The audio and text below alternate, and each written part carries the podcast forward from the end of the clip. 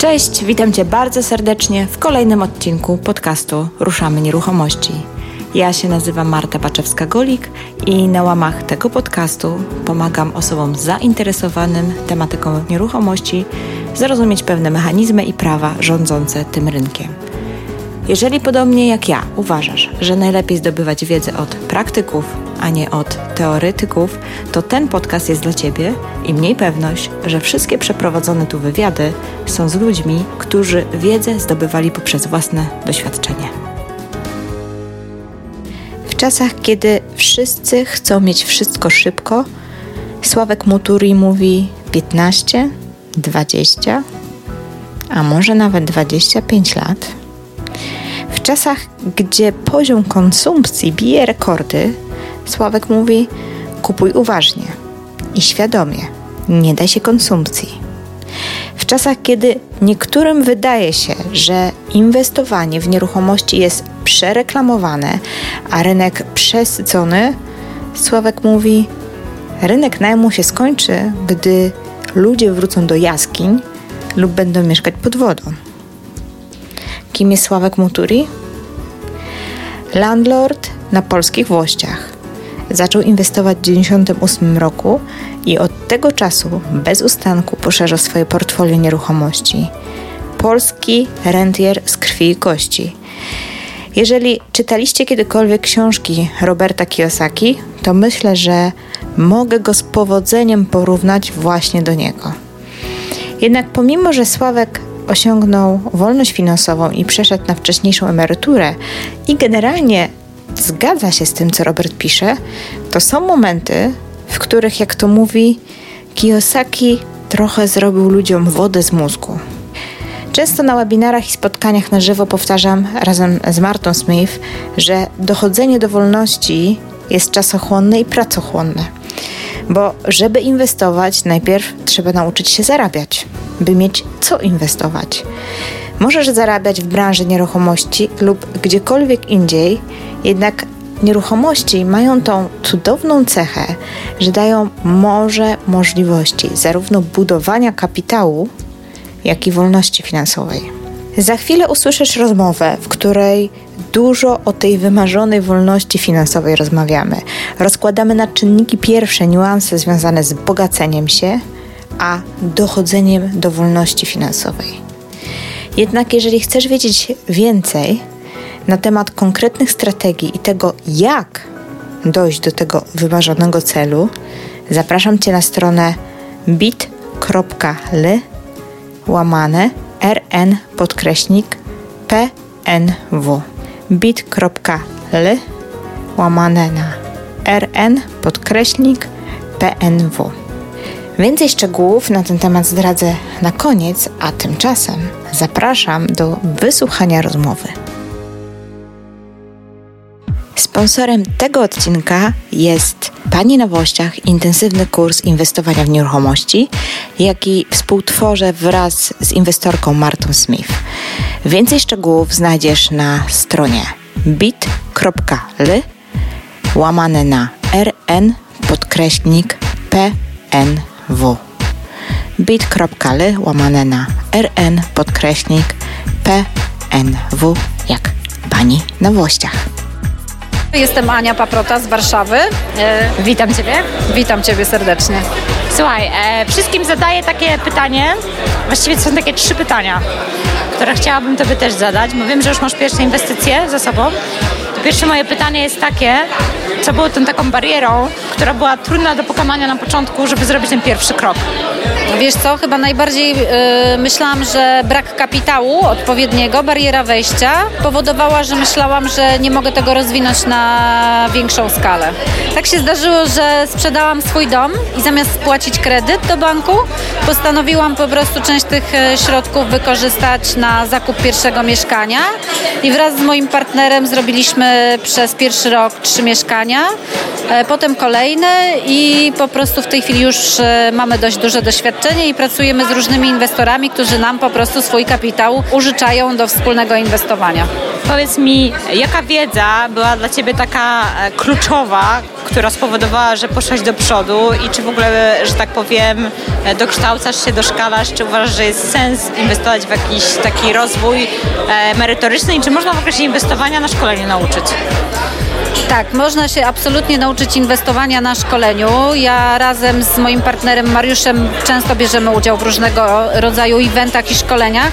Każde takie spotkanie powoduje, że zdobywamy dużą dawkę nowej wiedzy, spotykamy nowych ludzi, a ludzie tak naprawdę przynoszą nam też tą wiedzę, więc dzięki temu się po prostu rozwijamy. Czego Ci brakuje? Jakiej umiejętności, jakiej wiedzy, którą byś chciała zdobyć i co by byłoby, wiesz, takim punktem, e, który byś pomyślała, ok, warto, idę w to?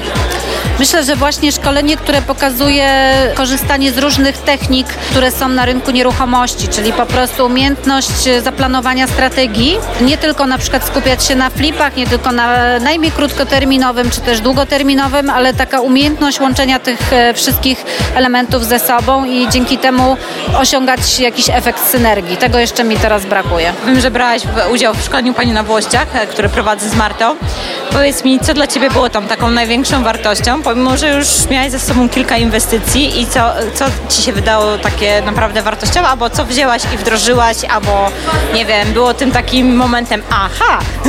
Zafascynowało mnie właśnie połączenie różnych technik razem i jak opowiadałyście o tym, jak można inwestować też właśnie za granicą, pomyślałam, że warto też po prostu wyjść z inwestycjami na przykład do Wielkiej Brytanii. Bardzo Marta mnie zainspirowała też z tym i gdzieś myślimy o najmie krótkoterminowym właśnie w Wielkiej Brytanii, ponieważ mamy tam rodzinę, która mogłaby też e, częściowo wziąć w tym po prostu udział.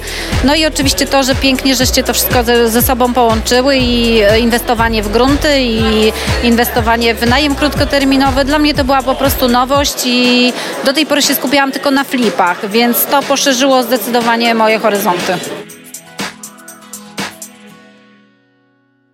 Witam, witam Cię bardzo serdecznie w podcaście Ruszamy Nieruchomości. Wiem, że podcasty to nie jest Twoja mocna strona, więc nie będę się pytać, czy słuchałeś kiedykolwiek, bo pewnie, pewnie nie miałeś okazji.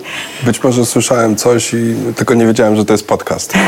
Ale mam taką nadzieję, mam taką nadzieję, że ten wywiad spowoduje, że może chociaż tam zerkniesz, zobaczysz, będzie mi bardzo miło wtedy. Także na pewno gdzieś tam podeślę linka w mailu. Pewnie, będzie mi też Super. bardzo miło i dziękuję za zaproszenie w ogóle. Tak. Strasznie się cieszę, że mogliśmy się poznać, bo nie ukrywam, że e, no, myślę, że jesteś taką osobą w Polsce dosyć mocno rozpoznawalną, jeżeli chodzi o inwestowanie w nieruchomościach. Jednym z pierwszych e, osób, które zaczęły w ogóle tę ideę propagować e, w taki bardziej masowy, nazwijmy to sposób, e, że, że jednak fajnie, że to jest fajny sposób dążenia do wolności finansowej. Natomiast myślę, że mimo wszystko jest sporo e, słuchaczy, e, sporo osób, które być może nie kojarzą, nie wiedzą, kim jest Sławek Muturi. Więc jeżeli mogłabym Cię tak na wstępie poprosić o dwa, trzy zdania, e, no po prostu powiedzenia czym się zajmujesz, taką wiesz, krótką swoją historię, to byłabym wdzięczna dla tych osób, które być może nie kojarzą. No to myślę, że takich osób jest zdecydowana większość, to znaczy myślę, że znam wiesz, A moi słuchacze to są ludzie, którzy jednak się interesują a, nieruchomościami. No tak, to dla nich konkretnie. Tak. Okay, no tak to, Więc no tak. Myślę, że wielu z nich kojarzy, ale jest też, mhm. wiesz, nowe pokolenia idą no tak, tak, i tak dalej. Więc a tak. dorobek jest się czym pochwalić w twoim przypadku, więc słuchaj, teraz jest your time. Dzięki. Więc e, no, nazywam się Sławek Muturi. Przez lata pracowałem jako konsultant, doradzałem największym firmom, jak, e, jak lepiej funkcjonować, zarządom największych firm w Polsce i nie tylko. I równolegle kupowałem mieszkania na wynajem. Pierwsze mieszkanie kupiłem w roku 98, czyli to 20 lat temu, czyli powiedzmy no, jakieś tam doświadczenie mam. E, kupowałem te mieszkania tylko w jednym celu. Miałem bardzo precyzyjnie zdefiniowaną strategię inwestowania. E, to nie było na zasadzie takiej, że kupię i potem sprzedam albo wynajmę, albo coś tam zrobię. To znaczy nie, ja po prostu kupowałem mieszkanie po to, żeby wynająć mhm. i żeby kupić kolejne, żeby wynająć i kupić kolejne, żeby wynająć, żeby zbudować portfel mieszkań, z których czynsz najmu pozwoli mi przejść na wcześniejszą emeryturę. Wiesz, ale 98 rok, skąd w ogóle ten pomysł? Wiesz co, ten pomysł... e, to, się pojawił? Tak, to znaczy ten pomysł rodził się w kilku etapach, to znaczy zanim nabrał ostatecznego, kształtu. E, Pierwsza taka rzecz to miałem 12 lat i powiedzmy, ja jestem w połowie Kenijczykiem, byliśmy w Kenii z moim tatą i on mi pokazał jakiś dom, który należał do jego brata, to znaczy ja nie mogłem zrozumieć, jak to, to jest ten jego dom, przecież on mieszka gdzie indziej i tak dalej, więc e, pamiętam, że tata mi tłumaczył to przez no, dobrych kilkanaście minut, za- zanim zrozumiałem o co chodzi. Że, że, że dom to nie jest koniecznie ten, gdzie się w nim mieszka, Tak, tak? tak, dlatego że przyjechałem z socjalistycznej Polski, no i po prostu to było oczywiste, tak? Nie, nie było czegoś takiego jak inwestowanie w nieruchomości. Więc wtedy się dowiedziałem i jakby to mi się ta idea spodobała, to znaczy, że można powiedzmy żyć z tego, że się kiedyś popracowało, coś się kupiło i teraz inni płacą za to, że tam mieszkają, tak? Więc ten pomysł mi się spodobał. E, Natomiast oczywiście jako 12-13-latek no to nie miałem jakby wiele możliwości, żeby coś konkretnego z tym pomysłem zrobić, tak? Więc e, Ale ziarenko tak, zasiane. gdzieś tam zasiane, tak. I później, później był taki moment, gdzie wróciłem do Polski. Zresztą tutaj dużo mieszkałem, mieszkam nadal, ale po prostu, mimo że już mam 53 lata, to nie polubiłem zimy. Nie, nienawidzę zimy jakoś tak. I zacząłem myśleć, Potrafię że tak, że, że są powiedzmy takie nieduże istoty, jak na przykład y, ptaki, tak, bociany, to znaczy, które mają głowę pewnie takiej wielkości, to znaczy mózg pewnie jakiś tam taki, a sobie dobrze wykombinowały. No nie podoba im się zima, zima to wylatują, tak, więc, e, więc postanowiłem wylatywać e, jakby z Polski na, na, na zimę, zimować w tropikach, e, tak właśnie wzorem tych, tych, e, tych bocianów. No i e, tylko, że powstał problem, no dobra, no ale jak? No to znaczy, z czego się utrzymać? Bo w tropikach się słabo zarabia. Jak do Polski wrócę, no to też mogę jakąś pracę sezonową, która też nie jest dobrze płatna. E, więc jak z tego utrzymać siebie, rodzinę, jakby w ogóle koszty tego podróżowania i tak dalej.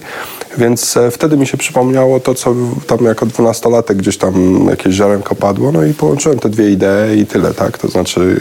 To był twój cel. Tak, więc mo- moim celem było przejście na wcześniejszą emeryturę. E, Ja sobie w 95 roku ten cel postawiłem i plan był taki, że to się wydarzy do roku 2013. E, Wtedy mój młodszy z moich dzieci, mój syn miał skończyć 18 lat.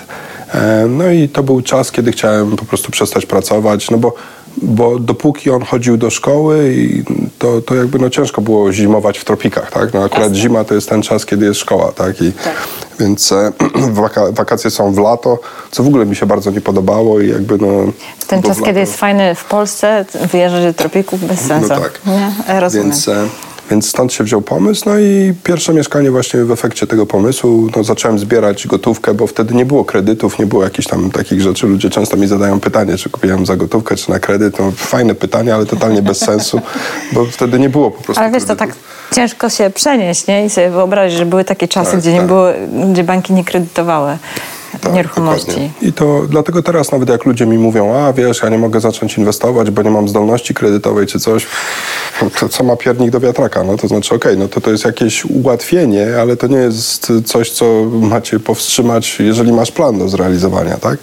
No więc ja kupowałem te mieszkania, jedno, drugie, kolejne, kolejne, kolejne, aż w końcu w maju 2009 roku, no czyli to już tam prawie niedługo będzie 9 lat temu, Zrezygnowałem z pracy, przeszedłem na wcześniejszą emeryturę i jak już dokonałem tego, to no, wielu moich znajomych mówiło, no zaraz, ale jak to na emeryturę? Bo rezygnowałem, rezygnowałem z pracy. I to był też czas, to trzeba jakby pamiętać, że to było parę miesięcy po upadku banku Lehman Brothers, tym kryzysie ogólnofinansowym i tak dalej. Ludzie się stukali w głowę. Jak to, no, to znaczy, nikt cię nie wyrzuca z pracy, sam rezygnujesz, dobrze ci idzie, to znaczy jakby jaki jest sens tego, tak? To znaczy nie wyglądasz na zmęczonego. Cały czas pracowałeś na etacie, tak? W trakcie Tak, tak, tak, kupowania. Tak, no tak, tak, tak. Okej. I wiesz, i jakby i pukali się w głowę i tak dalej, to znaczy, no i pytali mnie, dobra, no ale z czego ty teraz będziesz żył? To znaczy, no z mieszkań, no to ci mówiłem, tak? To znaczy, e, także to ktoś mi zaczął, parę osób w ciągu krótkiego czasu, bazą była ta konwersacja, tak? Z czego ty będziesz żył, jakby bez sensu robisz i coś tam, no mówię, no mam mieszkanie na wynajem. No i parę osób, z którymi w, w tym okresie rozmawiałem, zaczęło mi mówić, a, to ty zrobiłeś tak jak Kiyosaki, Robert Kiyosaki. Ja mówię, wiesz, no nie wiem, nie, nie znam, ale chyba Nie tak, znaczy, ale jest mnóstwo ludzi, którzy tyle zrobili, to znaczy to jakby, no, jakby no to na pewno jakiś Robert Kiyosaki wśród tych tysięcy czy milionów ludzi w Stanach, w, w Australii, w Anglii, Anglii, w Kenii, skąd częściowo pochodzę, to znaczy na pewno jakiś Robert Kiyosaki też się znalazł. Ale jak, jak usłyszałem w ciągu krótkiego czasu od pięciu czy sześciu osób o Robercie Kiyosaki, no to mówię, kurde, o co chodzi z tym Robertem Kiyosaki w ogóle? Kto to jest? I pamiętam, że... Który to był rok? Pamiętasz? No tak, tak, pamiętam, dokładnie. Znaczy, nawet nie, nie więcej. 2009. 2009. A, a miesiąca nie pamiętam, czy to był lipiec, czy sierpień, no to aż tak bardzo nie pamiętam. E, nie, bo ja tak myślę, że ja y, też przeczytałam tą książkę, ale to było jeszcze wcześniej. Czy on już faktycznie gdzieś tam, te książki na rynku polskim były hmm. Roberta w tym czasie? Nawet więcej, wiesz, okazało się, że jak wróciłem do domu, pamiętam, że tak y, po którymś tam razie, jak usłyszałem ten Robert Kiyosaki, wróciłem do domu i coś mnie tknęło. Znaczy wszedłem na, do, do, internetu, żeby jakby zobaczyć, co to jest ten Robert Kiyosaki i znalazłem taką fioletową książkę. Mówię, kurde, przecież ja to mam. To znaczy i rzeczywiście, ja miałem na półce, to znaczy to, bo ktoś mi podarował tam, nie wiem, dwa lata wcześniej czy ileś i pamiętam, że jak, jak mi ktoś dał tę książkę w prezencie, to ja nawet otworzyłem, zacząłem czytać, ale tak mi się wydawało, że takie dziecinne, coś tam takie infantylne, no. To znaczy ja odłożyłem na półkę, jakby, no, powiedzmy, miałem co innego do roboty, tak? Znaczy akurat tam no, byłem zajęty, no, pracowałem na etacie, tak? To znaczy, więc, e, ale, ale właśnie wtedy jak usłyszałem tego Kiyosaki, zajrzałem do internetu, mówię, kurczę, przecież ja to mam na półce, tak? To znaczy sięgnąłem na półkę i tego biednego ojca, bogatego ojca chyba przeczytałem w ten wieczór. I właściwie z tej książki się dowiedziałem, że, że to, co ja, czy może z jakiejś jeszcze kolejnej, ale w każdym razie dowiedziałem się, że to, co ja zrobiłem, można nazwać wolnością finansową. To znaczy, bo ja to przedtem nazywałem wcześniejszą emeryturą, tak? I, Jasne. E, więc tak, tak to wyglądało. E, no i później znowu te, te wszystkie rozmowy, które tam miałem z, ze znajomymi, przede wszystkim z przyjaciółmi, z czego ty się będziesz utrzymywał i tak dalej, te mieszkania i coś, to uzmysłowiłem sobie, że coś, co jest dosyć oczywiste dla większości Kenijczyków, chociaż Kenia jest biednym krajem w Afryce, nie wiem, czy byliście, to znaczy to pewnie widzieliście, tak? To jest biedny kraj. Jak na afrykańskie warunki może nie tak bardzo, ale ogólnie biedny. I teraz w Kenii jak spotkasz kogoś w barze, czy na ulicy, nie wiem, na przystanku, czy w pociągu, czy coś i zaczniesz rozmawiać i on cię zapyta, czym ty się zajmujesz? No, inwestuję w nieruchomości. To on cię zapyta, w jaki typ nieruchomości inwestujesz, bo założenie jest, że kupujesz, żeby wynajmować. To jest ta, ta opcja jakby defaultowa, tak? To znaczy że budujesz jest teraz takie przekonanie, że kupujesz po to, żeby sprzedać drożej. No dokładnie. I dlatego, dlatego zrozumiałem, że w Polsce to, co ja zrobiłem, co dla mnie było oczywiste, wcale dla, Pol dla Polek i Polaków nie jest. I wtedy postanowiłem napisać książkę, e, pierwszą z książek, które napisałem, żeby właśnie wyjaśnić, co ja właściwie zrobiłem, tak? I po co, i, jak, i w jaki sposób, i tak dalej, tak? I powstała książka Wolność finansowa dzięki inwestowaniu w nieruchomości. To pisałem z moim przyjacielem, z Robertem. I później postanowiłem, byłem też na jakimś szkoleniu, pamiętam wtedy w Stanach, gdzieś tam w lipcu tego 2009 roku mniej więcej, czy byliśmy razem nawet z Robertem w San Francisco i pamiętam, że to było taki duży event, to znaczy tam na parę tysięcy osób, to znaczy na, na auli głównej, ale mhm. też to powiedzmy takie breakout rooms, czyli takie powiedzmy zajęcia jakby tam warsztaty w mniejszych grupach, tak? I tam po kilkaset osób. I tam pamiętam, że był cały taki stream warsztatów. Tak, tak, tak. tak. Mhm. Było, to było dla pośredników głównie nieruchomości. To znaczy, Jasne. I było po prostu cały taki nurt tych sesji takich breakoutowych poświęcony blogowaniu. Ja w ogóle pierwszy raz słyszałem słowo blog i zainteresowało mnie, co to jest. I pierwsze, pamiętam, parę wykładów, to ja w ogóle nie rozumiałem, o co chodzi, bo nikt nie definiował, co to jest blog. Wszyscy wiedzieli, tylko mówili o tym, jak to, to trzeba zrobić, jakie są korzyści, jakie coś tam, coś tam. Więc ja tak naprawdę dopiero po, po paru godzinach jakby zacząłem się domyślać w ogóle, co to jest ten blog. Pamiętam, że, że powiedziałem Robertowi, słuchaj, zaczynamy bloga, a po co? No, no po to, że wiesz, no, piszemy książkę, to znaczy ludzie nie będą wiedzieli, o co chodzi, w tej książce wszystkiego się nie wyjaśni. To, to będzie taka forma jakby kontynuacji dialogu z czytelnikami, tak, z czytelniczkami. No i powstał blog, e, później zaczęli ludzie mnie zapraszać, żebym tam coś opowiadał.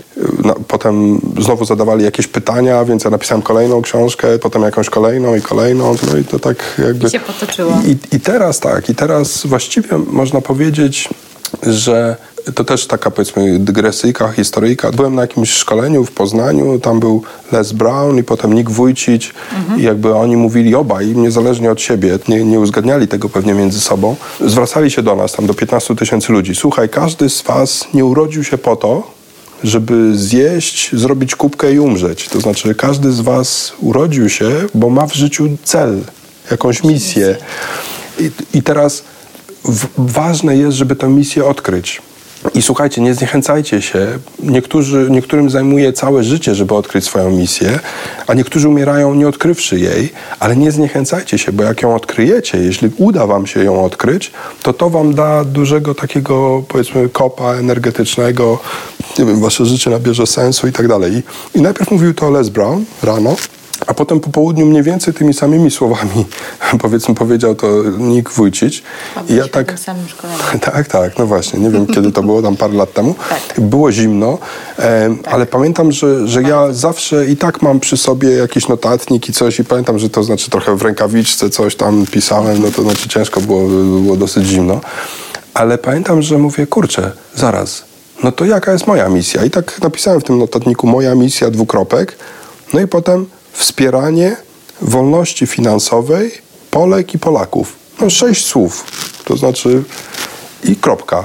I tak się zastanawiałem, pff, zaraz, ale no, oni mówią, że to zajmie dużo czasu, czasami człowiek umrze i nie odkryje tego, a ja tak po prostu tam 10 sekund i to napisałem i się zastanawiałem, może to jest za płytkie, albo zbyt głębokie, albo powiedzmy nie ten poziom znalazłem, tak? I naprawdę jeszcze, jeszcze parę dni się nad tym zastanawiałem, ale doszedłem do wniosku, że właściwie to mi przyszło tak łatwo, lekko, no bo ja już to realizowałem od paru lat, tylko nigdy tego misją nie nazwałem. Po prostu sobie w ogóle tego pewnie nie zdefiniowałeś. Tak w sensie tak, wiesz, świadomie, że, tak. że, że, zależy mi na tym. Tak, tak, znaczy zależeć to mi zależało, bo tak. wiesz, no jeździłem, wiesz, po Polsce, opowiadałem, czy ktokolwiek mnie zaprosił, żeby o tym usłyszeć, to ja po prostu opowiadałem, tak? I, i, i też z takim poczuciem misji, dlatego że wiesz, no jakby widziałem, że w Kenii to jest coś oczywistego, w Polsce nie jest, no to jakby, no dlaczego w Polsce miałoby to być inaczej? I też z takim poczuciem misji, że wiesz, że jakby, no mi się udało osiągnąć wolność finansową, widzę, że to jest super stan, e, a wszyscy biegną, żeby się bogacić. Znaczy nie chcę krytykować bogacenia się, to znaczy, że to jest coś gorszego, czy coś tak, tak? Ale, ale to nie jest tak. Normalnie mamy 10 Pol- zabierzemy 10 Polek i 10 Polaków, i będą równo podzieleni, to znaczy w sprawie aborcji, w sprawie czegoś, cokolwiek, partii politycznych, y, czy, czy Rosjanie nam zagrażają, czy coś, to połowa powie tak, połowa powie nie. A w sprawie tego, czy lepiej wolność finansową, czy, czy mi bardziej pasuje wolność finansowa, czy bogacenie się, jest konsensus, bogacenie się. Mhm. Wiesz, wszyscy po prostu pędzą do bogacenia się. I ja doszedłem do wniosku, że to wynika po prostu z tego, że w Polsce świadomość istnienia czegoś takiego jak wolność finansowa jako coś odrębnego i zupełnie innego niż bogacenie się nie istniała. I do tej pory ludzie jak pytasz, jakbyś zapytała ludzi, to znaczy jaka jest twoja aspiracja, powiedzmy finansowa. No, fi finanse nie są najważniejsze w życiu, to znaczy jest kwestia zdrowia, relacji, rodziny, tam nie wiem, uczciwości z samym sobą, z innymi i tak dalej. Ja nie mówię, że finanse są najważniejsze, ale jakby zapytać kogoś o to, jakby... Niby nie są, ale każdy e, biegnie do tego bogacenia się Nawet... I, i, i, tak naprawdę często te, te, te, ważne e, rodzinne rzeczy przedkłada nad po prostu. Być może, ale wiesz, ja tutaj jakby nawet nie chcę wchodzić w ten temat. Natomiast chodzi mi tylko o to, że nawet w obszarze tych aspiracji finansowych ludziom się wydaje, że jak słyszą jestem wolny finansowo, to słyszą, jestem bogaty. Chwalę się tym, że jestem bogaty. Po prostu dla nich to jest, że to jest jedno i to samo, że to po prostu synonimy. A to niekoniecznie A, tak musi być. Nawet nie to, że niekoniecznie.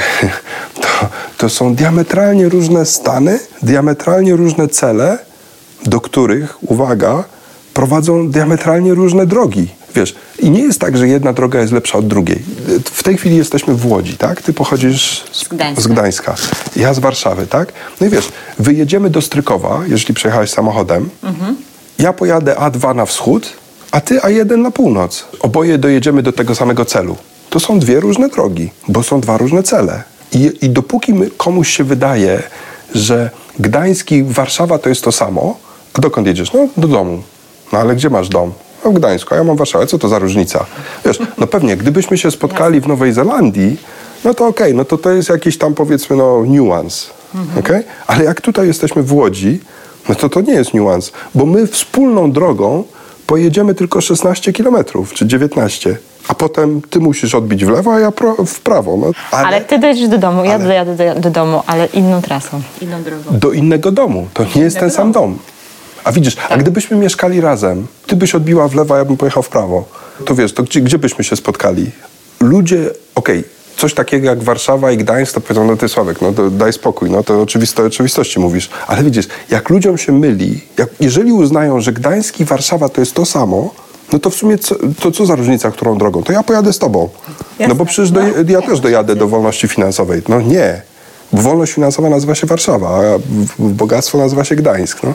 Jednym słowem, wolność finansowa jest inna dla każdego. Bo, bo właśnie, bo to jest jedna z różnic między wolnością finansową i bogaceniem się. Co to znaczy być bogatym? No, mieć dużo aktywów.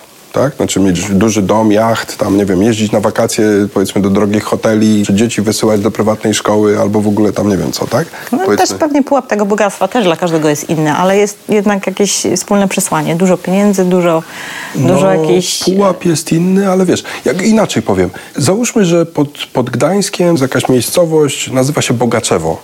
Mhm. Okej? I teraz pojedziesz tam jako dziennikarka Tak. i zapytasz ludzi, kto tu jest najbogatszy? Jak myślisz? Zapytasz 10 osób, 20. No Myślisz, pewnie że wskażą podobne osoby w jakiejś małej miejscowości. to tę samą osobę wskażą. tak. Dla tych ludzi tam bogaty jest pan Bogacki i pani Bogacka, Tak. okej? To oni są bogaci i wszyscy ci w tej, od, nawet jak dziecko jakieś małe zapytasz, wiesz, które tam nie wiadomo co, pijaka, który tam ledwo, wiesz, ko- majaczy, kojarzy, wszyscy wiedzą, kto tutaj jest Tak, to bogaty. są ci, ci bogacze, tak. Mhm. Tak, dokładnie. No jest dosyć uniwersalna sprawa bycie bogatym. Natomiast jak ci ludzie z tego Bogaczewa pojadą do Gdańska na bal charytatywny, do Sopotu, jaki tam Hilton, czy powiedzmy Grand, czy jakiś inny, wiesz, bal charytatywny i tam zaczną licytować pracę, rysunki po prostu dzieci z jakiegoś domu dziecka, dzieci upośledzone umysłowo, coś tam, coś tam, wiesz. Tak. No to ten pan Bogacki z żoną, z tego Bogaczewa, e, powie, dobra, słuchaj, Halina, no musimy kupić parę tych prac, no bo to trzeba wesprzeć te biedne dzieciaki i coś tam, tak? Zaczyna się licytacja, 100 zł, 200, 300, 800, 5 tysięcy, 8 tysięcy. I oni w którymś momencie, a licytacja trwa dalej, a oni mówią, e, e, e, pogięło? Skąd oni drukują te pieniądze, czy coś? No, na takie badziewie wydać 8 tysięcy, rozumiesz, zaczynają się czuć niekomfortowo. A teraz wyobraź sobie, że oni wchodząc, zostawili w jakiejś loterii wizytówkowej, tam coś ze swojej wizytówki, wygrali. Co wygrali? Bilety na bal charytatywny do Monte Carlo albo do Dubaju. okej? I wiesz, i pole, pojechali do tego Monte Carlo, wiesz, tym w Bogaczewie jeżdżą takim Mercedesem, wiesz, wszyscy im tego zazdroszczą, to jest taka fura, coś tam, wiesz. Pojechali do tego Monte Carlo, zaparkowali pod tym kasynem i ten Szwajcar tam, powiedzmy, ten strażnik mówi, państwo, przepraszam, bo tutaj nie wolno się zatrzymywać, nie wolno. No nie, nie, nie, a my na ten bal. Wy na ten bal? Naprawdę? Nie tylko, że ten samochód wcale nie wygląda na jakiś super, super bogaty tam coś, ale co gorsze, oni jako jedyni przyjechali bez kierowcy. Tam wszyscy przyjeżdżają z kierowcą, w surducie, tam nie wiem, w, w cylindrze, rękawiczki białe i coś, a, a oni sami przyjechali. W ogóle nie pasują do tego towarzystwa. Rozumiesz? I co się stało? Powiedzmy, że ta podróż z Gdańska do, do Monte Carlo, no powiedzmy po drodze jeszcze nocowali gdzieś tam w jakimś hotelu, kosztowała ich 500 euro. I co, nagle stali się biedni z powodu tych 500 euro? Rozumiesz, o co chodzi? No to jest względne, bo bogaty to znaczy mieć dużo, a co to znaczy dużo? Więcej niż sąsiad. Okay? Punktem odniesienia są sąsiedzi. A wolność finansowa to jest to, co dobrze powiedziałaś. Jakby, przepraszam, że tam to oceniam, tak? ale powiedzmy, no, zgodnie z moją definicją, to tak powinienem był się wyrazić, że wiesz, że wolność finansowa, punktem odniesienia nie są sąsiedzi. Punktem odniesienia są moje potrzeby gotówkowe. Ile ja potrzebuję gotówki, żeby utrzymać standard życia, do którego się przyzwyczaiłam z rodziną. Tak? I jeżeli mam dochody pasywne wyższe lub równe przynajmniej tem, tem, temu, co, co miesięcznie wydaje, żeby utrzymać standard życia, to jestem wolna finansowo. Kropka. Nieważne, co ma sąsiad i jakby jak, ile on wydaje na życie i takie, bo punktem odniesienia są moje potrzeby gotówkowe i to ja definiuję sobie ten poziom, który mnie satysfakcjonuje, tak? Przez te 9 lat, odkąd zajmuję się wolnością finansową i, powiedzmy, wiesz, no, piszę książki, ale też rozmawiam z ludźmi i właściwie to mi też dużo daje, tak? Bo ludzie mi zadają pytania i tak dalej. I ludzie opowiadają mi swoją historię, czy jakby historię inwestycyjną, to znaczy co robili i tak dalej.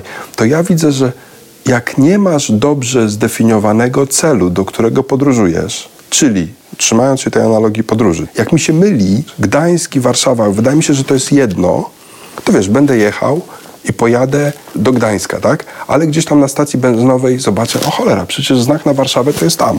No to zawracam. No okej, okay, teraz, o dobra, to już jestem na drodze do Warszawy. Ale znowu się gdzieś tam zobaczę, nie, Gdańsk to przecież jest gdzieś indziej. No to wiesz, to znowu wracam. I można jeździć tydzień, dwa tygodnie, przejechać 5 tysięcy kilometrów albo 15 tysięcy kilometrów, spalić setki litrów benzyny, wydać kupę pieniędzy i cała ta podróż nie zawiedzie cię dalej niż 40 kilometrów od Łodzi. Ty cały czas zmieniasz kierunek. Ty myślisz, że cały czas jedziesz w tym samym kierunku. Dobra. Nie rozróżniasz tych dróg, tak? To znaczy, wiesz, poruszasz się po rondzie po prostu, wiesz. No na, na rondzie też można zarżnąć silnik samochodu na rondzie, okay. to znaczy nigdzie się nie ruszając z tego ronda. To jak określić ten cel? Jak określić? Mhm. No, znaczy wiesz, no, trzeba, po pierwsze trzeba zrozumieć różnicę między bogactwem i wolnością finansową. Czym one się różnią? A kolejny krok, jeżeli to jest, jeżeli komuś z punktu widzenia jej, powiedzmy, osobowości, preferencji i tak dalej, bardziej pasuje kierunek wolność finansowa, to ja proponuję, żeby zacząć od końca. Czyli powiedzieć sobie, nie od początku, bo zwykle się zaczyna od początku, nie od końca zacznij. To znaczy, powiedz sobie tak, ile ja potrzebuję mieć gotówki co miesiąc wpływającej na moje konto, żeby czuć się wolną finansowo, czyli żeby to pokrywało koszty utrzymania standardu życia, do którego się przyzwyczaiłam. Żeby przechodząc na emeryturę nie musieć sobie obcin- jakby zacieśniać pasa, bo to, co się dzieje typowo, to ludzie zarabiają mało, wydają no, wszystko, co mają. Zarabiają więcej. więcej, wydają więcej. Zarabiają więcej, wydają więcej, wydają więcej, wydają więcej, a jak przyjdzie emerytura, no to muszą dostosować swój standard życia do, do, no, do spadek jest, tak? Dosyć mocny. Dokładnie. Więc, a wolność finansowa, czyli budowanie właśnie aktywów, które dadzą ci tę pasywną gotówkę i tak dalej, to pomaga ci utrzymać swój standard życia po rezygnacji z pracy, czy z prowadzenia swojej firmy, czy z jakiejś innej tam aktywności zawodowej, tak? I utrzymania dotychczasowego standardu życia na niezmienionym poziomie bez konieczności aktywności zawodowej, tak? I, I teraz trzeba sobie ten cel określić, ile to jest konkretnie. Czy to jest tam 1500, czy 3500, czy 5500, czy 55500, czy tam, no nie wiem, jakaś tam kwota. Każdy ma swoją kwotę. Każdy ma swoją. I wbrew pozorom to nie jest wcale tak łatwe, jak to brzmi. To znaczy, żeby taką kwotę określić, wiem, że ludzie mają z tym kłopot. Czasami nie wiedzą w ogóle, ile wydają. Dodatkowo jeszcze, wiesz, mówisz, aha, no to w perspektywie 20 lat, ale wtedy nie będę mieć dzieci, bo już będą, jak, będę je mieć, tak, ale będą samodzielne, nie będą na moim utrzymaniu. No może nie będę sobie kupować tyle ciuchów, ale za to może będę leki potrzebować. No wiesz, to nie jest takie proste, jak, znaczy to wymaga trochę wysiłku, żeby to sobie, powiedzmy, jakoś tam przemyśleć. Więc mamy już kwotę, jaką chcę osiągnąć. Druga rzecz to jak szybko to ma nastąpić. Bo jeżeli to ma być za 3 lata, no to trzeba inną drogę wybrać. To wiesz, to tak trochę jak masz dolecie, jak powiedzmy, jakbyś miała dojechać do Gdańska teraz, no przed, żeby było tam powiedzmy w ciągu 45 minut, to wiesz, to ani A2, ani A1, ani tam żadne inne ci nie pomoże. To lepiej helikopter, tak? To znaczy, dokładnie. I wiesz, to też jest do zrobienia, tak? tak. Tylko, że no, to nie masz tam się zastanawiać, czy A2, czy A1, czy tam ani to, ani to ci nie pomoże, jeżeli taki masz e, deadline, tak? Więc jedna rzecz to jest cel, czyli Gdańsk czy Warszawa. Drugie to jest, ok, w tym Gdańsku to ja chcę mieć tyle czy tyle co miesiąc. Trzecie to jest czas. Mhm. Jak mam 15 lat na to. I teraz mam złą wiadomość dla, dla słuchaczy, bo jeżeli ktoś ma nadzieję y, dowiedzieć się ode mnie, jak to osiągnąć, powiedzmy, przed, y, nie wiem, przed Wielkanocą, czy tam powiedzmy, czy, czy nie wiem, przed wakacjami, czy powiedzmy przed Bożym Narodzeniem, ale tego roku, tak. no to chyba rozczaruje. To znaczy nie ma takich, na, na wczoraj, tak, dokładnie. Więc to jest raczej proces, który zajmie 15 lat, 20, może 25, no, w zależności od tego, gdzie jesteś, gdzie startujesz, z jakimi oszczędnościami, czy w ogóle potrafisz oszczędzać, czy nie i jakby na jaki poziom sobie sobie określić, no bo wiesz, jak określisz sobie poziom 3000 co miesiąc, no to to będzie co innego niż jak określisz tak. sobie 300 tysięcy na miesiąc, tak? No to wiesz, to ci po prostu dłużej zajmie, tak? Jakby tutaj nie ma, to trochę jak fizyka działa. Więc e, pierwsza rzecz to właśnie ten poziom, jak szybko. Trzecia rzecz, czy tam czwarta po określeniu kierunku, no to jest jaki typ nieruchomości ma ci to dać. Mhm. Czy, czy w ogóle nieruchomości, no bo tych powiedzmy źródeł pasywnej gotówki jest naście. To znaczy, ale ja wierzę po, po, po zastanawianiu się, analizowaniu i tak dalej, że to jest najstarsze źródło, najpewniejsze, e, najmniej ryzykowne i najbardziej dostępne. Bo na przykład no, innym takim źródłem to by było, wiesz, no, napisać jakiś bestseller, czy jakiś przebój muzyczny, czyli po prostu, wiesz, będzie grał, tak? To znaczy, no ale wiesz... Christmas. Last. Christmas, tak, Last dokładnie. Christmas jest tak. tak, tak. No ale wiesz, no albo na przykład Biblię, czy Koran, czy tam Talmud, czy jakąś inną, tak? No ale to weź coś takiego, napisz, czy stwórz. Bo, bo jeżeli to nie będzie coś takiego, no to nie możesz być pewna, że to, wiesz, za 20 lat ludzie dalej będą kupować to Last Christmas i tam za, za ileś, jeśli to właśnie nie będzie Last Christmas. Więc to jest, uważam, że nieruchomości są najlepsze do tego akurat, do celu pod tytułem wolność finansowa, to nieruchomości są najlepsze. No i teraz, jaki typ? Bo jeżeli nawet powiesz sobie, że chcesz 10 tysięcy, no to to może być jedna willa. No nie wiem, jak tam powiedzmy w którym mieście, no bo okej, w Sopocie jakaś willa, tam wiesz, wynajmiesz za 10 tysięcy i tyle, tak? Albo to może być, nie wiem, 10 kawalerek po tysiąc. Tak. I też ci da 10 tysięcy. Niby 10 tysięcy równa się 10 tysięcy. No ale są pewne niuanse, tak? To znaczy, no bo wiesz, no ta jedna willa ma swoje zalety, no bo to wiesz, znajdziesz jednego najemcę, nie musisz tam coś, to znaczy to prawdopodobnie będzie ktoś wypłacalny, ktoś bardzo kulturalny, z kim się fajnie rozmawia, w ogóle fajna osoba, którą się spotka, nawet będziesz mogła się znajomym pochwalić. O, wiesz, kto ode mnie wynajmuje, to tam coś tam, tak, nie? Wiesz.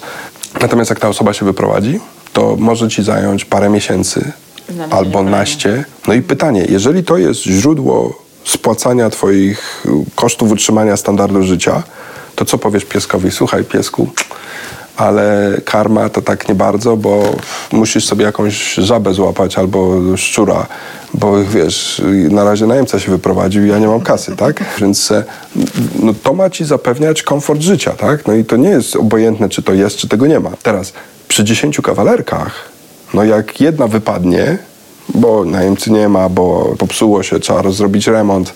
No i wtedy oczywiście tam najemca nie będzie mieszkał, tak jak jest remont, no to i nie będzie ci płacił. No to masz dziewięć jeszcze, które ci to pokrywa, tak? To znaczy... Dramatu nie ma. Dramatu aż nie ma tak dużego, tak? Więc, więc są pewne niuanse. No i dobra, no i to, to teraz masz już taki plan, który się składa tak. Chcę wolność finansową na poziomie, nie wiem, 5 tysięcy miesięcznie e, w ciągu 15 lat i będę inwestować w kawalerki albo, albo mieszkania na pokoje, czyli wiesz, i wynajmować w Gdańsku macie jeszcze taką opcję, że możecie w lato wynajmować turystom, a coś tam, tak? To znaczy mieszany jakiś.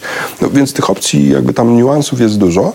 I teraz piąty element, no to teraz okej, wiesz już co się wydarzy za 15 lat. To teraz co masz zrobić w tym roku, w ciągu najbliższych 12 miesięcy, żeby się do tego przybliżyć? Czyli powiedzmy, no nie wiem, no masz kupić 10 mieszkań w ciągu 15 lat, no to wychodzi mniej więcej jedno na półtora roku. No to okej, w tym roku może nie musisz kupić, ani nawet w kolejnym, bo to wiesz, no, m- może za dwa lata kupisz pierwsze, tak? Ale, ale trzeba zbierać, trzeba- trzeba zbierać pieniądze. zbierać pieniądze, tak? No to trzeba się przyjrzeć, to znaczy wiesz, no w mojej strukturze wydatków, ile ja w ogóle teraz mam oszczędności, może mam jakiś kawałek ziemi albo jakieś coś innego. Trzeba zwiększyć dochody, Może trzeba zwiększyć dochody, wziąć dodatkową pracę, e, może trzeba powiedzmy zrezygnować tam z czegoś, to znaczy wiesz, powiedzmy, e, wiesz, no przy, przyzwyczaiłam się, Wiesz, że na ale przykład dzisiaj to codziennie... będzie proste myślenie, wezmę kredyt.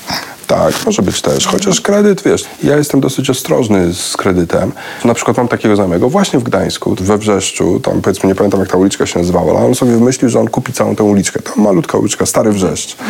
I Są wiesz, i- takie urokliwe tam. Mhm. tak, i on chciał z tego zrobić taki po prostu deptak, coś. No jak będziesz właścicielem całości, to zrobi takie cacko, wiesz, to znaczy takie sz- mini Champs-Élysées, po prostu tam.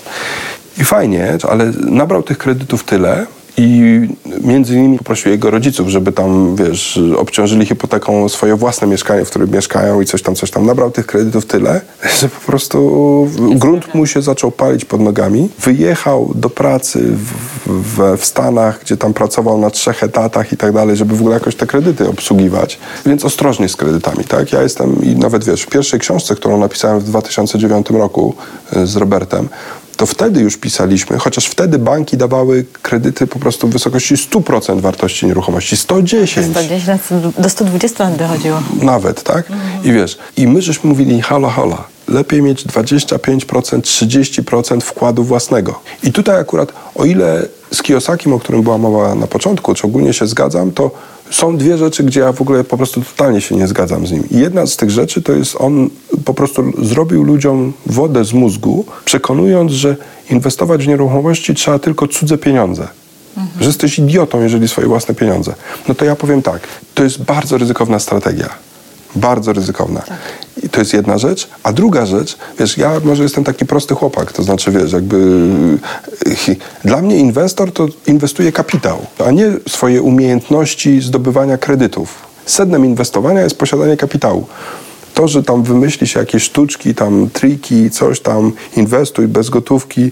I później te kombinacje takie, że jeszcze się wciąga rodziny, inne osoby bliskie. Tak, no tak. jest coś taki, no cienka tafla lodu. Dokładnie, dokładnie. Także wiesz, także ja jestem, ogólnie rzecz biorąc, w budowaniu wolności finansowej jestem zwolennikiem takiej szkoły, powiedzmy, maratonu niż sprintu. To znaczy, to, to dla mnie to nie jest konkurencja sprinterska, to jest konkurencja maratońska. Dla wytrzymałych. Tak, dla, dla, dla wytrzymałych, powiedzmy, dla cierpliwych. Jest jeszcze jedna rzecz, jakby dlaczego oszczędności są ważne. Nie tylko dlatego, że wtedy bierzesz mniejszy kredyt i masz mniejsze ryzyko i tak dalej, tak? Takiego poślizgnięcia się, wiesz, wyjechania za bandę, tak? Po bandzie, po bandzie i nagle się znajdziesz poza bandą, tak? Gdzie już nie jest tak fajnie i kolorowo. To jest jeszcze jedna bardzo ważna zaleta oszczędzania. Jaka?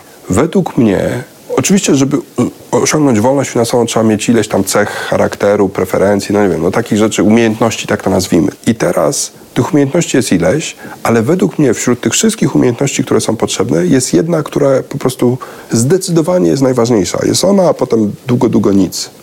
Tak? I to jest umiejętność życia poniżej swoich możliwości finansowych. Poniżej swoich możliwości. Nie równo z nimi, nie po bandzie, ale nieco poniżej. Tak, bo e, i o to chciałam się ciebie zapytać, bo ja się zgadzam, że to jest naprawdę bardzo ważna cecha, żeby żyć poniżej własnych e, możliwości finansowych i nie każdy to potrafi.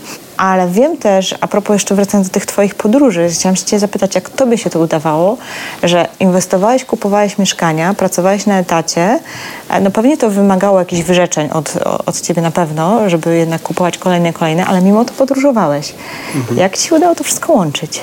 No bo podróże raczej są takim statusem, wiesz, e, no, na który nie każdy może sobie pozwolić. Pod różnym Tak, względem, tak. ze względu i na czas, i na pieniądze, które Pieniądze, trzeba zainwestować, nie? Zwłaszcza, że wiesz, ja pracując miałem bardzo mało czasu, w związku z tym, wiesz, kupowałem drogie bilety i coś tam, więc ogólnie rzecz biorąc tak, ja na podróże nigdy nie oszczędzałem. Bo widzisz, bo życie poniżej swoich możliwości nie oznacza dziadowania, nie oznacza wyrzeczeń, nie oznacza tam nie wiadomo czego, to znaczy odmawiania sobie tego, co jest dla ciebie ważne. To oznacza po prostu, że nie kupujesz rzeczy tylko dlatego, że ktoś inny je ma. Jeżeli to jest jedyny powód, wiesz, ja mam zegarek, który kosztuje 5 zł, no może tam 15, nie wiem dokładnie jaka jest jego cena. Naprawdę stać by mnie było na zegarek dużo droższy. Ale pytanie jest, czy ja bym wcześniej przyjechał tutaj na to spotkanie? Znaczy, bo ten droższy zegarek le- bardziej dokładnie mi wskazuje czas? To to, jest, to to jest powód, dla którego ludzie kupują zegarek nie za 15 zł, tylko za 150 tysięcy? To powodem jest, żeby byli bardziej punktualni? No, na pewno nie. No dokładnie. I widzisz, i o to mi chodzi. Bo część konsumpcji, którą wiesz, każdy z nas robi, to nie po to, że to czemuś służy, tylko to służy temu, żeby pokazać, że mnie stać na to. Samochód, no to musi być jakiś tam. Z tego co wiem, ja jeżdżę po Warszawie na skuterze, ale z tego co widzę, to zarówno jakaś, jakie nie wiem, jakie tam najtańsze, Dacia, stoi dokładnie w tym samym korku, co Porsche, to znaczy co, co Bugatti, co jakieś inne. Wiesz, to nie jest tak, że jest jakiś specjalny pas ruchu dla samochodów, których wartość jest powyżej tam pół miliona. One stoją w tym samym korku. I, I ten sam ma kłopot z zaparkowaniem. Pod centrum handlowym czy gdzieś tam, tak? Więc ludzie nie kupują tych samochodów, bo, bo one im ułatwiają życie. Znaczy kupują je, żeby się pokazać. Dla prestiżu. Dla prestiżu, dlaczego? I że wiesz, no teraz to mi nie wypada, słuchaj, no wszyscy prezesi tam jeżdżą, no ja nie podjadę czymś. A niektórzy też mają takie hobby, nie? No, Okej, okej, dobra, to rzeczywiście. Jeden, jeden ma podróże, drugi ma auta, nie? Tak, ale to wiesz, ale to Ale- myślę, że to jest margines. Ale to jest margines. To najdroższe samochody są sprzedawane dla takich pasjonatów motoryzacji. Bo akurat pasjonat motoryzacji to w ogóle może będzie w jakimś tam starym jeździł z 60-letnim samochodem, który coś tam, wiesz, jakby w ogóle jest Jeszcze niewygodny. potem na nim zarobię jest niewygodny, to znaczy, wiesz, tam po prostu przecieka tam coś, to znaczy, wiesz, cały czas spędza w garażu i reperuje, bo jest pasjonatem motoryzacji, tak? To, bo to jest jakiś unikalny model, tam technologia, coś tam, tralala, tak? Ale więc życie poniżej swoich możliwości finansowych to nie oznacza dziadowania, więc, a ponieważ dla mnie podróże są bardzo ważne, ja po to pracowałem, żeby podróżować. Jasne. Bo gdybym mój, szef kiedyś zaczął mi próbować zabraniać podróżowania, bo ja za dużo jeżdżę, tralala, to ja złożyłem wymówienie z pracy. Powiedziałem mu, słuchaj, to znaczy, jak to wymówienie, a dlaczego? No powiedziałeś mi, że nie będę, pod... nie, wiesz, muszę ograniczyć urlopy. To ja, myślisz, po co ja pracuję? Żeby jakieś rachunki płacić? To znaczy, co, jestem niewolnikiem czyimś? Ja, podru- ja pracuję po to, bo są mi potrzebne pieniądze na podróże. Więc jak mam nie podróżować, to ja nie widzę sensu, żebym pracował. Oczywiście, że gdybym zrezygnował wtedy z podróży, to zamiast teraz mieć x mieszkań, miałbym półtora x. Czy 2x. Albo może szybciej byś osiągnął swój Albo cel. może szybciej, albo coś tam. To znaczy, no ale wiesz, osiągnąłem Też to, co nie chciałem. w życiu. No dokładnie. Więc wiesz, więc to właśnie dobrze, że o to pytasz, bo to wcale nie oznacza wyrzeczeń. Według mnie można żyć poniżej swoich możliwości, po prostu bardziej świadomie kupując rzeczy. Nie kierując się, powiedzmy, wyścigiem szczurów, tam coś, że to... Mnie nie obchodzi, wiesz, nie wiem, jaki ty masz samochód, coś, wiesz, życzę ci, żebyś miała taki, z którego jesteś szczęśliwa, daje ci szczęście i coś tam i wiesz. Jak masz dom jakiś z basenem, coś tam takie, super, bardzo fajnie. Naprawdę, jeżeli jest to dla ciebie ważne i się te, super. Jeżeli masz własną wyspę, wiesz, tam z 15 służącymi, coś tam, wiesz, z kamerdynerem, ogrodnikiem takie i wiesz, z takim specjalistą od czyszczenia basenu, super, tak? Ale to wiesz, to na mnie nie robi żadnego wrażenia. To w, to w ogóle nie jest moje życie. Powiedzmy, nawet jakby taki szejk tam gdzieś w Dubaju, czy gdzieś tam mnie zaprosił i wiesz, i bym poszedł, to gwarantuję ci, że to nie byłoby, że ja bym tam stamtąd wyszedł, wiesz, z jakąś gulą i coś i ja, kurde, no, dlaczego mnie na to nie stać? A może skombinuję, żebym też coś takiego miał, tak? Po prostu, Powiedz, jak ci się udało tak, wiesz, oddzielić od tego świata zewnętrznego, no bo to jest też pewnego rodzaju umiejętność. To jest taki e, umiejętność nieporównywania się do innych. Tak, tak. Wiesz co, ja powiem tak, że wiesz, że jakby to powiedzieć, pewnie to też jest kwestia jakiegoś tam mojego pochodzenia, to znaczy wiesz, że jestem połowie Kenijczykiem, połowie Polakiem, znaczy ja się zawsze wyróżniałem, zawsze byłem trochę inny, tak, to znaczy czy w Polsce, czy w Kenii, w Kenii uważają, że, uważali, że jestem biały, tak, to znaczy tutaj się śmiali, że jestem czarny, no więc ja po pierwsze zrozumiałem, że wiesz, że to, co ludzie mówią dookoła, to są jakieś bzdety, to znaczy, bo wiesz, ja nie mogę być jednocześnie biały i czarny, no to bym był zebrą, po prostu takie, wiesz, biało-czarne pasy, no to znaczy, tak, wiesz, więc, więc to była jedna rzecz. Druga rzecz to była taka, że wiesz, ja mieszkałem, powiedzmy, trochę mieszkałem w Polsce, trochę w Kenii, zresztą opisuję to w książce taką, wiesz, zrobię trochę Jasne, autoreklamy, jasne, to to znaczy, cię ostatnia książka, tak, Moja Moja Kenia. Kenia. E, I wiesz, i tam opisuję właśnie to, że wiesz, że na przykład przyjeżdżałem z biednej Polski do jeszcze biedniejszej Kenii, gdzie było mnóstwo strasznie bogatych ludzi, których w Polsce w ogóle nie było takich. Gości, którzy mieli tam swoje samoloty i takie, w ogóle wiesz, no to zapomnij, tak? W bardzo biednym kraju jednocześnie było bardzo mnóstwo bogatych ludzi. I ja w Kenii miałem tego farta, że wiesz, że miałem, mój ojciec miał znajomych zarówno bardzo biednych, jak i bardzo bogatych. I on w ogóle był też taką osobą, która się dobrze czuła, wiesz, i w slumsie, gdzie nie ma, e, powiedzmy, elektryczności i coś tam, gdzie cuchnie, no ja tam się tak bardzo komfortowo nie czułem. I wiesz, i na salonach. I on po prostu przechodził z jednego do drugiego, więc miałem dobry wzorzec. To jest jedna rzecz. Druga rzecz to wiesz, na przykład byłem tam, pamiętam kiedyś, spędzi, spędziłem tam chyba parę dni u, u, u, jego znajomego w Mombasie, czyli też nad morzem. I to był taki bardzo bogaty, jeden z najbogatszych biznesmenów tam lokalnych i jego synowie byli w moim wieku i wiesz, no, i nasi rodzice pomyśleli, że fajnie, żebyśmy się spotkali i coś tam, coś tam, tak? I e, ja pamiętam, jak, jak byłem zszokowany, to znaczy, że wiesz, oni mieli takie rzeczy, wiesz, jakieś tam wideo, coś tam, coś tam, co w ogóle w Polsce ja ni- nigdzie nie widziałem, wiesz, a jednocześnie oni mi zazdrościli, bo to znaczy, wiesz, bo ja byłem w Europie, bo w ogóle jechałem schodami ruchomymi, bo tam nie było takich budynków, żeby w ogóle były windy czy coś tam, wiesz, wszystko było w parterze. Więc i w ogóle ja, najpierw było tak, że oni się chwalili tam różnymi rzeczami, że wiesz, tam co, a ty to, to go nie znasz naprawdę? No jak to? W ogóle, wiesz, jakiś ze wsi przyjechał, nie?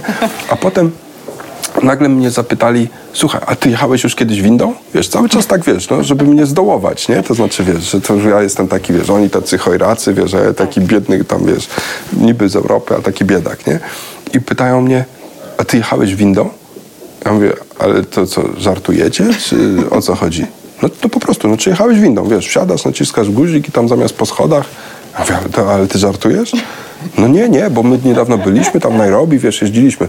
No to wiesz, po pierwsze to mój ojciec pracował w takim, wiesz, budynku w Nairobi, gdzie tam po prostu, wiesz, no to, to windy to w ogóle coś, no ale wiesz, no to w Polsce, ja mówię, słuchaj, nie tylko windą, ale wiesz, na przykład jest coś takiego, że są ruchome schody, to znaczy, wiesz, no stajesz na schodku, ale zamiast y, tam machać nogami, to po prostu to cię zawiezie. Żartujesz, ha, ha, ha, ha, ha. Wiesz, oni myśleli, że ja powiedzmy, wiesz, tak zdołowany, wiesz, tymi ich popisami, czego to oni nie mają i tak dalej, no to chcę, że tak powiem, wiesz, no wymyślam jakieś głupoty, żeby, żeby wiesz, żeby powiedzmy no, odebrać trochę tego kredytu, tak?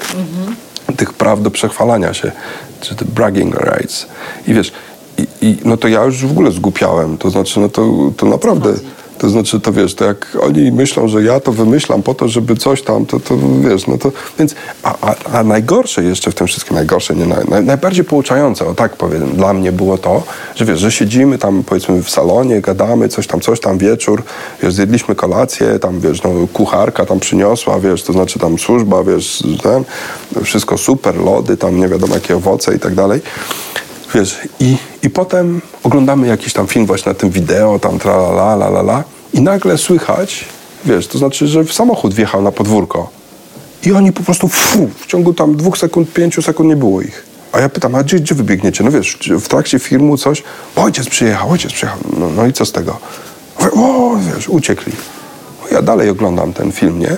No i potem ten ojciec, ten gospodarz, tak? To znaczy przyszedł, tam zapytał mnie coś, coś tam odpowiedziałem. A co, oglądasz? Już nie pamiętam, co tam z nim rozmawiałem, tak? Mhm. Wiesz, następnego dnia rano oni... A ty, i co? Nie dostałeś ochrzanu? Ale za co?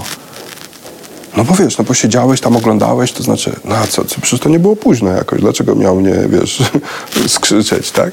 I wiesz, i odkryłem, że oni się bali swojego ojca no to wiesz, to znaczy to jakby wcale nie byli tacy jacyś super szczęśliwi, tak? To znaczy wiesz, jednocześnie spotykałem ludzi biednych, bardzo szczęśliwych i tak dalej, więc ja widziałem, że wiesz, że to po prostu, jakby to powiedzieć, no, Ważne jest to, może to głupio zabrzmi tak górnolotnie i coś, to znaczy wiesz, ale wiesz, też taką odpowiedzią, którą chciałem ci udzielić, to znaczy to wiesz, ja czuję, że ja po prostu wiem, kim ja jestem, wiem, jaka jest moja wartość tak. i to znaczy wiesz, i zegarek za 25 tysięcy, albo tam, nie wiem, jakiś gadżet, albo coś tam, albo wiesz, no, no, znaczy to ani mnie nie zrobi lepszym, ani gorszym, to znaczy i tak będę kim będę, kim jestem, tak? tak. To znaczy, Nic to więc, nie zmieni.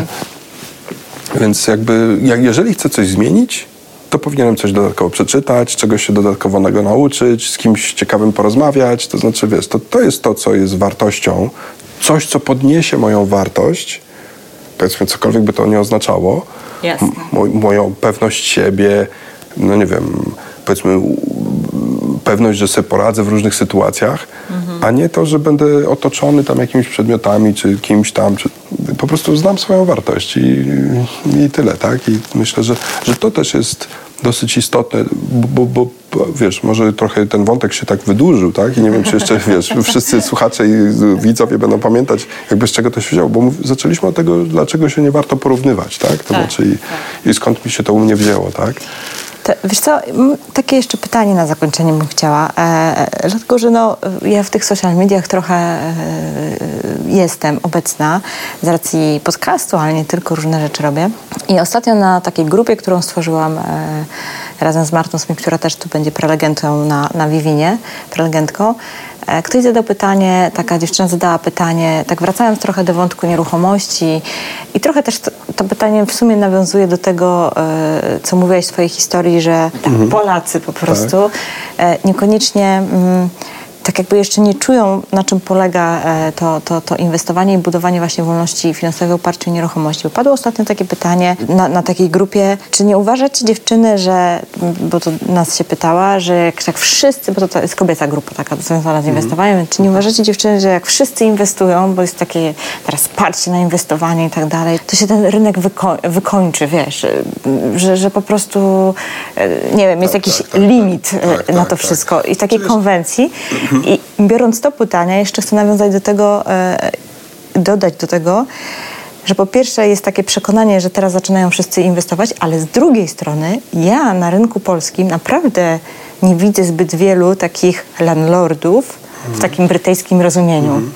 Mam wrażenie, że, że, takich osób jak ty, które faktycznie mają pokaźny portfel nieruchomości i żyją z tych nieruchomości, jest naprawdę ciągle niewiele w Polsce, jak na nasz no, blisko 50-milionowy kraj. Tak? Mm. Więc z jednej strony mamy takie przekonania, że, że może się ten rynek wyczerpie, bo teraz jest moda na inwestowanie, no bo faktycznie dużo osób tu mówi, zresztą ta konferencja, na której jesteśmy też o tym świadczy, bo tysiąc osób tu przyjechało. Tysiąc to jaki to jest procent Polaków? No właśnie, tak. No, nie to jest niewielki tak naprawdę promil.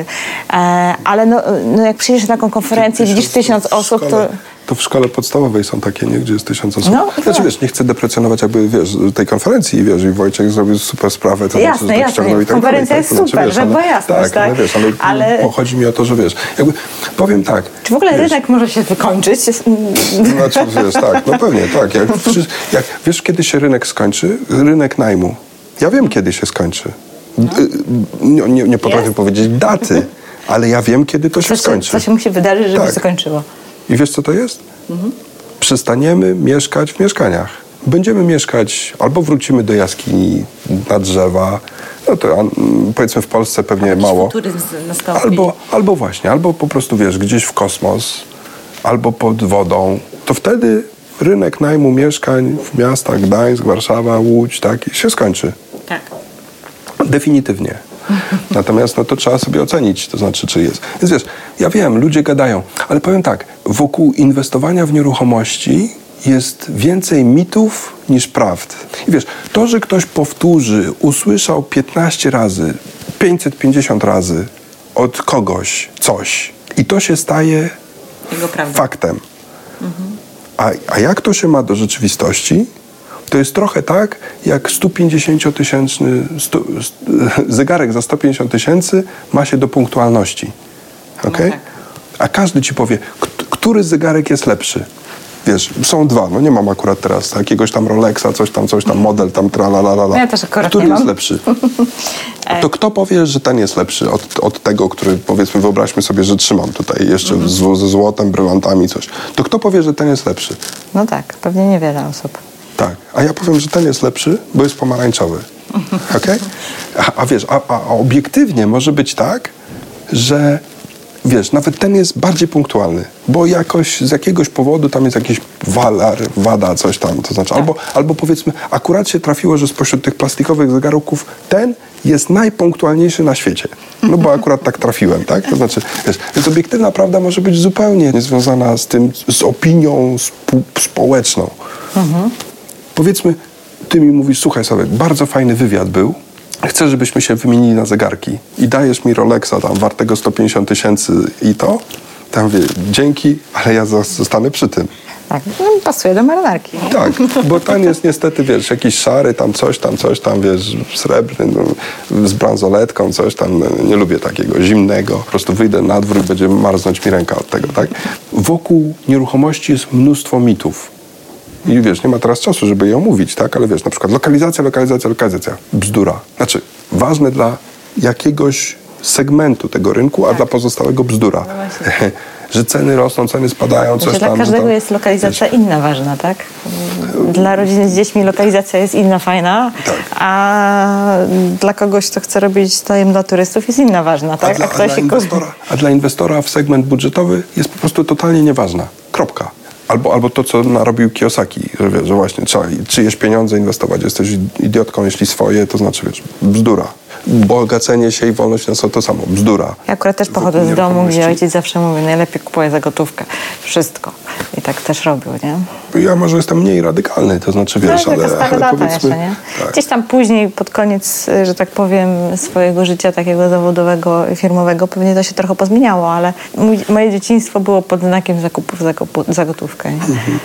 Także tak to Ech, wyglądało. Wiesz, no, ty jesteś bardzo młoda i tak dalej, ale wydaje mi się, że wiesz, wtedy nie było po prostu kredytów, no, to znaczy, więc jakby, wiesz, jak ja byłem dzieckiem, to w ogóle banków nie było w Polsce, wiesz, o czym my mówimy, nie było kart kredytowych, nie No było to prawda. bankomatów, nie było coś tam, to znaczy, wiesz, no, to w ogóle, wiesz, za gotówkę, że, wiesz, no nie wiem, bo ty jesteś dużo młodsza ode mnie, nie wiem, wiesz, czy twój ojciec jest w moim wieku, czy co tam, ale no w każdym bądź razie, wiesz, to znaczy, no to, to mówił tak, no bo nie było czegoś innego niż gotówka, no, to znaczy, wiesz, wtedy były, były złotówki, były dolary i były bony z PKO, no, to znaczy, to było, wiesz, takie fikcyjne w ogóle jakieś tam, wiesz, pieniądze. Tak, ale jak wchodziły banki Kryptowaluta. i, i w kredyty, to dla niego to była abstrakcja trochę, nie? Mhm.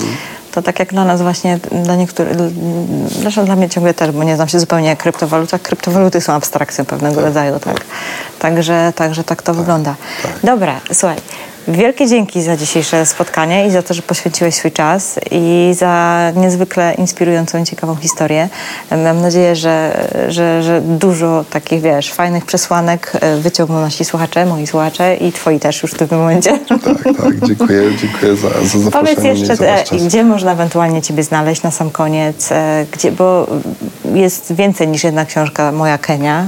Tak, tak, tych książek Więc napisałem kilka, one są gdzie dostępne. Gdzie można też je zakupić, tak. jeżeli byłyby osoby zainteresowane? W, dzięki za pytanie. W sklepie na stronie mzuri.pl mhm. to jest firma, którą założyłem do zarządzania mieszkaniami na wynajem i tam też jest taki sklepik z, z książkami, wzorami dokumentów i tak dalej.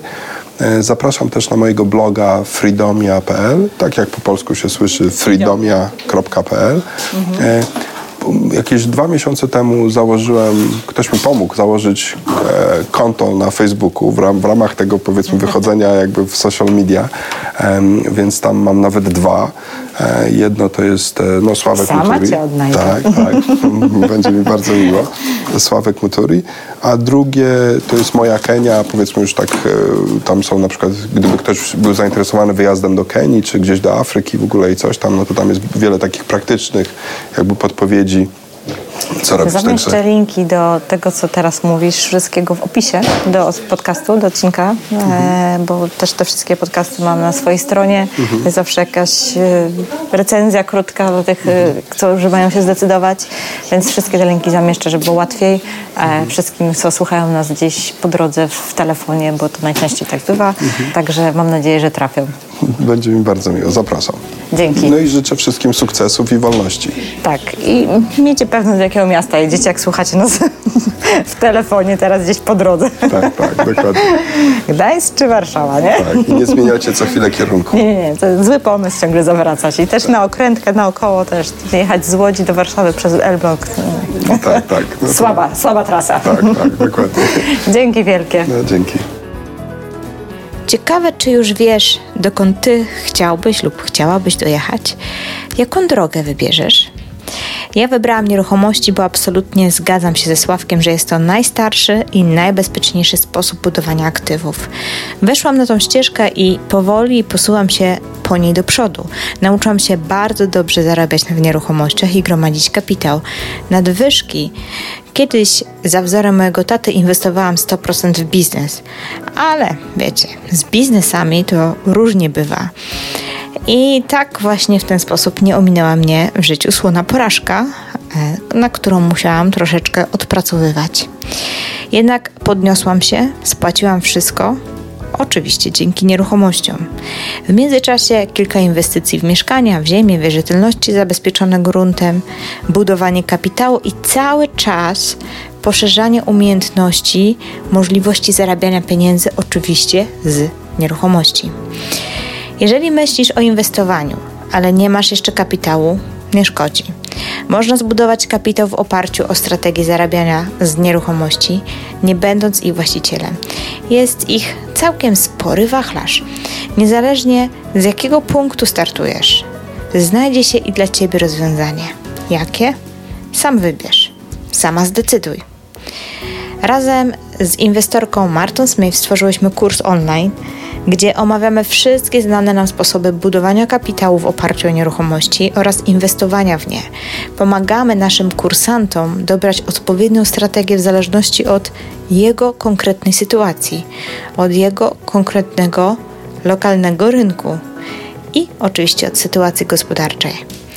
Jeżeli chcesz poznać więcej szczegółów, wejdź na stronę bit.ly łamane na rn podkreśnik pnw lub napisz do mnie na info małpa kobieca strona inwestowania.pl lub złap mnie na Facebooku, na Messengerze. Chętnie odpowiem na wszystkie Twoje pytania. To co? Do usłyszenia. Antonina z Warszawy. Antonina, spotykamy się na maratonie Vivinu.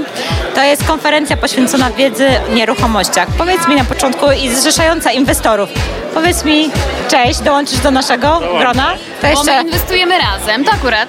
My razem jesteśmy. świetnie, możesz przedstawić? Łukasz jestem. Dobra, Antonina i Łukasz. Powiedzcie mi, czy wy, już powiemy, że inwestujecie, na jakim etapie jesteście? Sprzedaliśmy nasze mieszkanie pierwsze. Czyli pierwsza inwestycja za sobą. Tak, dokładnie dzisiaj rano podpisaliśmy umowę przedwstępną, więc naprawdę na gorąco. Gratulacje. Dziękujemy. E, No na pewno bardzo mi się podobało spojrzenie e, Marty Smith e, jako kobiety inwestorki, też za granicą. To, co wspomniałam o tym success story, to jest trochę to, tylko w innym wariancie. Jakoś brakuje mi cały czas, chociaż tutaj jak jestem w środowisku, to jest lepiej, takich przykładów e, kobiet sukcesu, inwestorek i daje mi to dużo siły, kiedy słyszę o jej sukcesach, o strategiach i z tego dużo czerpię. Tego, co mi może zabrakło, to żeby spotkać się jednak taką grupą na żywo, ale wiadomo, że to jest inna formuła. Doświadczenie Marty w kontekście remontowania i takie mi się bardzo podoba, jak ona opowiadała o tym, jak rozmawiać z ekipą. To było coś, co, co mi się bardzo spodobało, że ona tak jak podchodzi to jak bardzo do ludzi i to daje jej super, super rezultaty, że, że jednak to nie jest kontakt z kimś, kto jest, chce mnie oszukać i tak dalej, tylko właśnie to jest kontakt z prawdziwym człowiekiem i jak się do nich podchodzi do ludzi i traktuje ich ostro, ale po ludzku, no to, Czyli to da się, tak, stanowczo, ale po ludzku, to da się z nimi naprawdę dobrze współpracować. I to, taka- to, to, to zapamiętałem. emanuje z niej taki spokój. To właśnie też jest imponujące, bo tak jak wspomniałam, w tym świecie takim biznesowym są takie stereotypy tego, jaki jest biznesmen, jaki jest e, inwestor, tak? A okazuje się, że cechy e, właśnie inwestorek czy bizneswoman e, mogą być zupełnie inne, ale przynosić takie same dobre rezultaty i jakby to takie zróżnicowanie różnych strategii i osobowości właśnie jest inspirujące. Z kursu waszego to też o tym opowiadałyście, żeby łączyć te strategie, że nie trzeba się skupiać na jednym i to też właśnie mnie zainspirowało, żeby zacząć szukać innych rzeczy. No w sumie to głównie to tak naprawdę, bo chyba po, po kontakcie właśnie z swoimi materiałami Marta, to dopiero wtedy zacząłem właśnie szukać innych strategii Łączyć i się kropki. tak, łączyć te kropki i jakoś dobierać inne, inne drogi, szukać tej innej ścieżki jeszcze niż tylko same flipy. Dokładnie, najlepiej jest po prostu tak dobrać tę strategię, żeby jedna drugą uzupełniała i się napędzała. Taki system cały, prawda? Taki system naczyń połączonych? Mhm, dokładnie. I wtedy działa zdrowy organizm.